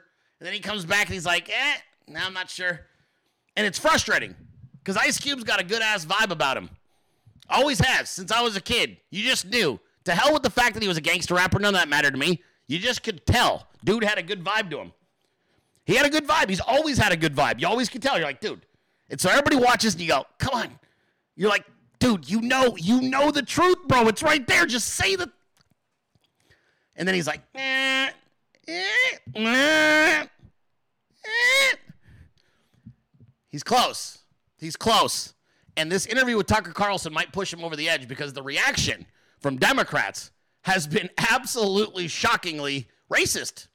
I, who would have thought Democrats would be racist, but they apparently are.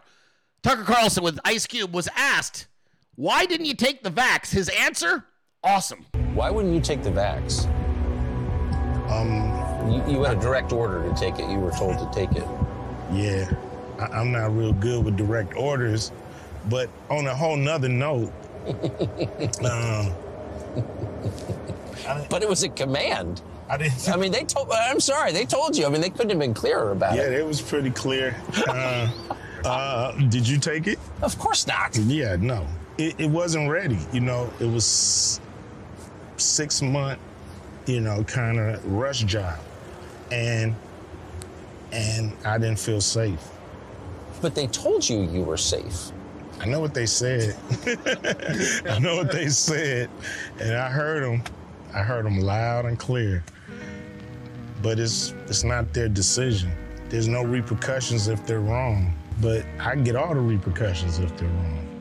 Was was it a tough call for you? No, it wasn't a tough call. You know, I wanted to be an example for my kids you know, really make sure they didn't take it either. Show them that I, you know, I wanted to stand on my convictions and that I was willing, you know, to lose $9 million and more because we've probably lost more, you know, since then. The idea is that people who stand on their convictions are heroes. They're brave. They have principles. You know, they're the people we look to for inspiration. But in this case, with this decision and these principles, you were not hailed as a hero. No. You were attacked.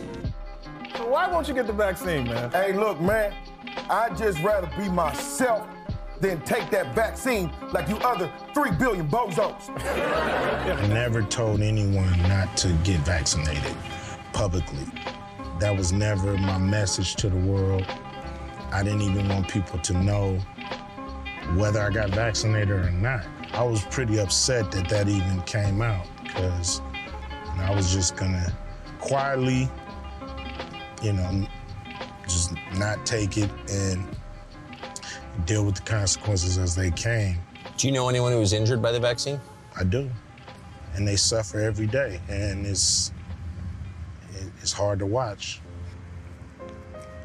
Suffering in silence is not the answer all the time.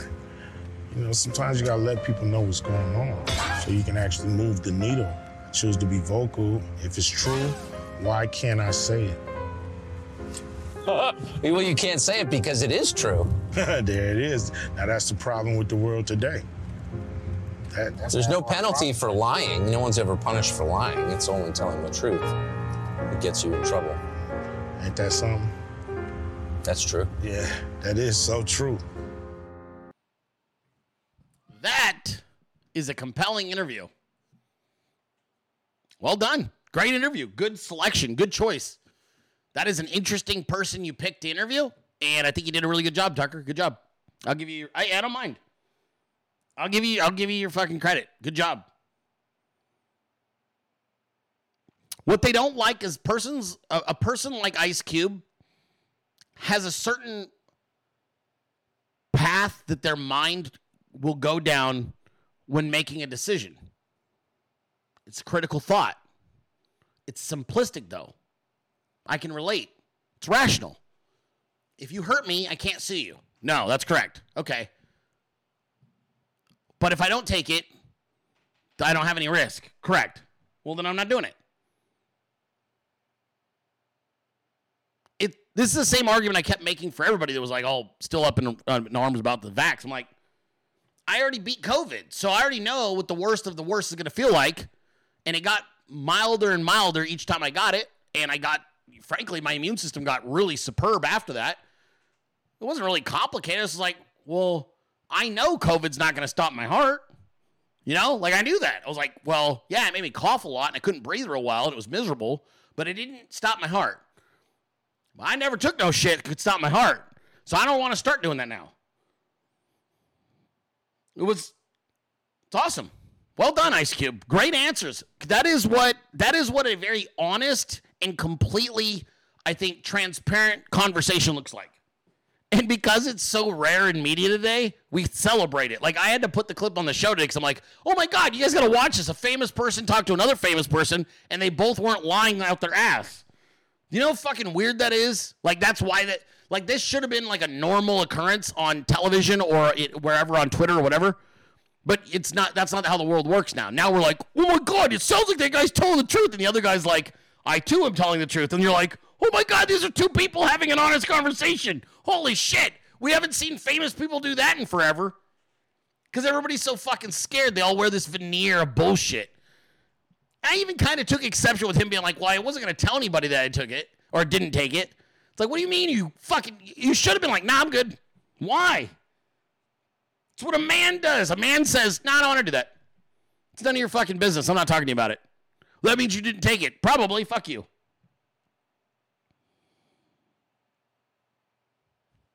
That was awesome. That was an awesome interview. Good job, Ice Cube. Good job, Tucker Carlson. Well done. Okay. Many of you guys have still been hitting me up, and you like to slide in my mentions. Go, I don't love Trump, but what are we to do about the fraud? Right? It happens every day. And I lose my patience with you. I tell you you're an idiot. Tell you to get off your ass, do something about it. Right? every single day, this is what happens. And I normally just tell you to take some action on your own. Fuck off. I have other answers too, but today I actually have a very succinct answer. If you are concerned about voter fraud in 2024 and you want to make sure we win this thing and kick the ass out of the deep state and the Democrats, just do exactly as Donald Trump tells you to do in this video. The RNC is leading the fight to help secure your vote in 2024 as well. They're fighting bad Democrat laws, putting folks on the ground to serve as poll workers and poll watchers, and engaging attorneys to monitor every step of the voting process. Go to bankyourvote.com to sign up and commit to voting early. Bankyourvote.com. We must defeat the far left at their own game, or our country will never recover from this disastrous, crooked Biden administration. Sign up at bankyourvote.com now and join the Republican effort to win big in 2024. We're going to win and we're going to make America great again. There you go. Simple, concise, to the point. And now I've got breaking news.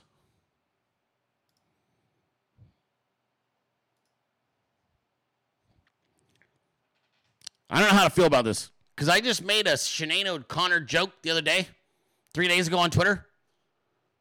I made a Sinead O'Connor joke, which nobody's made since at least 1998. And I decided to make a Sinead O'Connor joke. And then I opened my phone, and Sinead O'Connor is dead. Irish music legend Sinead O'Connor has died at the age of 56.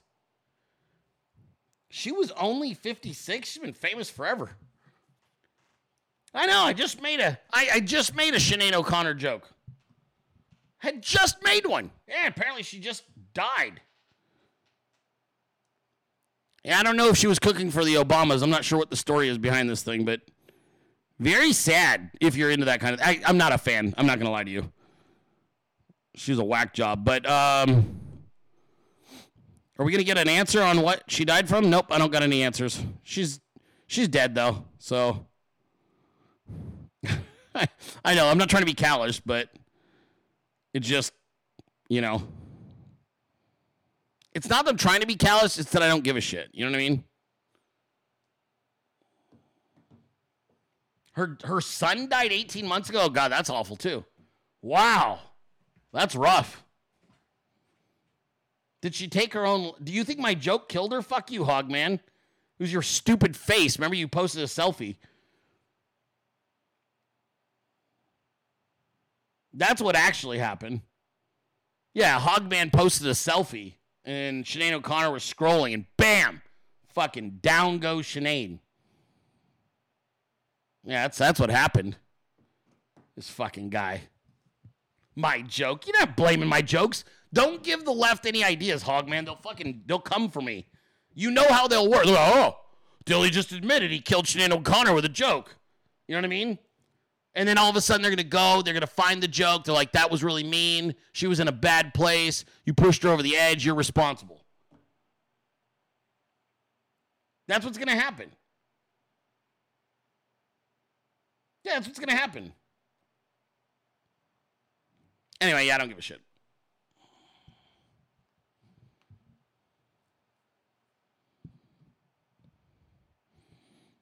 Thank you, Trev, for sharing her final words. That's super depressing. Are you trying to tell me to stop making jokes, Trevor? Is that what you're doing? Because that's what you're doing. The, that's the effect of you posting her final fucking words to me. Is if you wanted me to stop making bald chick jokes right now, you just did it. Okay, all right. Nobody make another Sinead O'Connor joke fucking thing. Trev just walked in and killed the vibe. Actually, she was a beautiful human with suffering after the loss of her son. Like, oh, oh yeah, you're probably right. Jesus Christ. Okay. Thanks, Trav. anyway, I got to get back to work. Thanks, guys. Is that what you just did? He just walked in the room and was like, That's my aunt, you asshole. And I'm like, What? And he's like, Yeah, I'm related. Thanks. Used to love this show. I think we're done with I think we're done here.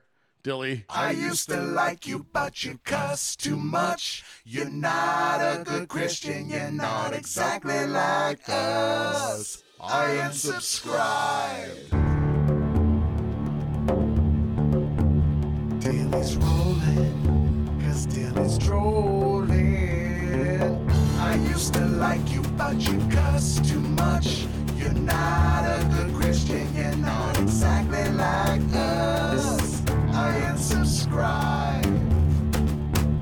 Dilley's rolling, cause Dilley's trolling.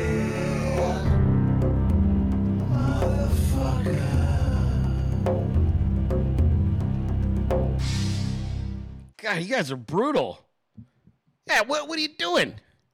So now, so now Trev confirms that Sinead O'Connor had posted on her social media or Twitter account, which I didn't know the bitch was on social media or Twitter, which means she probably did typed in her own name to see what people were saying about her lately, And since no one's mentioned her fucking name since at least 2007, there's my joke, top of her feed.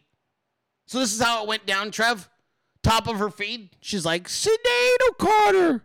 It's just some fucking asshole, fucking shit poster making a Sinead O'Connor joke. She's like, yep, you know what? I've had enough. That was it. I didn't know. I didn't know. And if I'm being honest with you, I thought she was already dead, okay? I didn't know. I made the joke because I thought I thought she already was gone. I didn't know, okay? I didn't kill her because I already thought she was dead when I made the fucking joke in the first place. And someone later told me, dude, that's really mean. She's not dead. And I was like, she's not? And then she is. So, and also, everybody busting my balls in the chat about being insensitive right now because we all just found out that she died. Will you fucking stop it? She's not to see this. Okay? She's not to see this. This, I'm sure of. Maybe the fucking tweet I put out, but I, she's definitely not to see what I'm saying right now. Okay? So stop it. Fucking virtue signaling assholes. ah, this is the joke I can't handle that you did. You did the thing. You say made fun of that Irish folk singer. You're so mean. Like, fuck, I didn't know, dude. Yeah, it's like Yeah, it's like, now it's my fault. It's my fault. Maybe she killed Prince by using his song and getting famous, huh? Will anybody ever blame her for that one? Hmm? Absurd.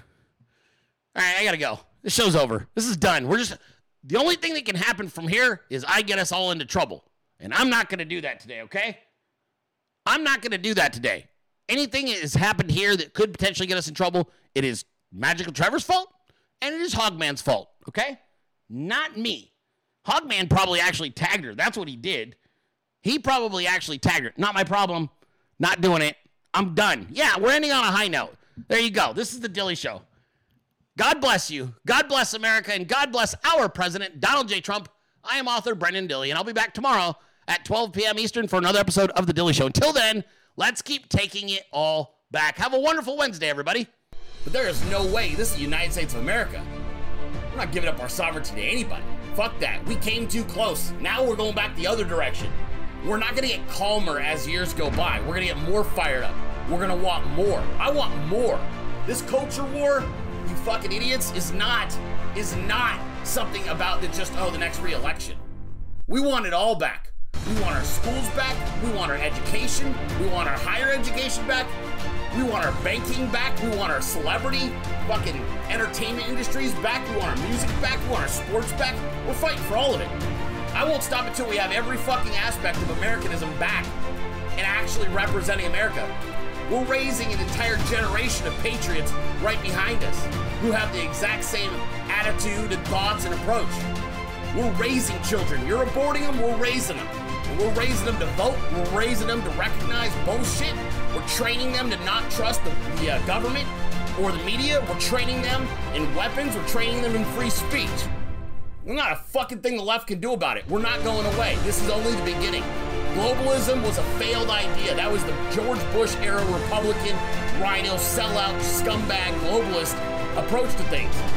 This is a new America. This is a new America that resembles the old America, except for with a lot more wisdom.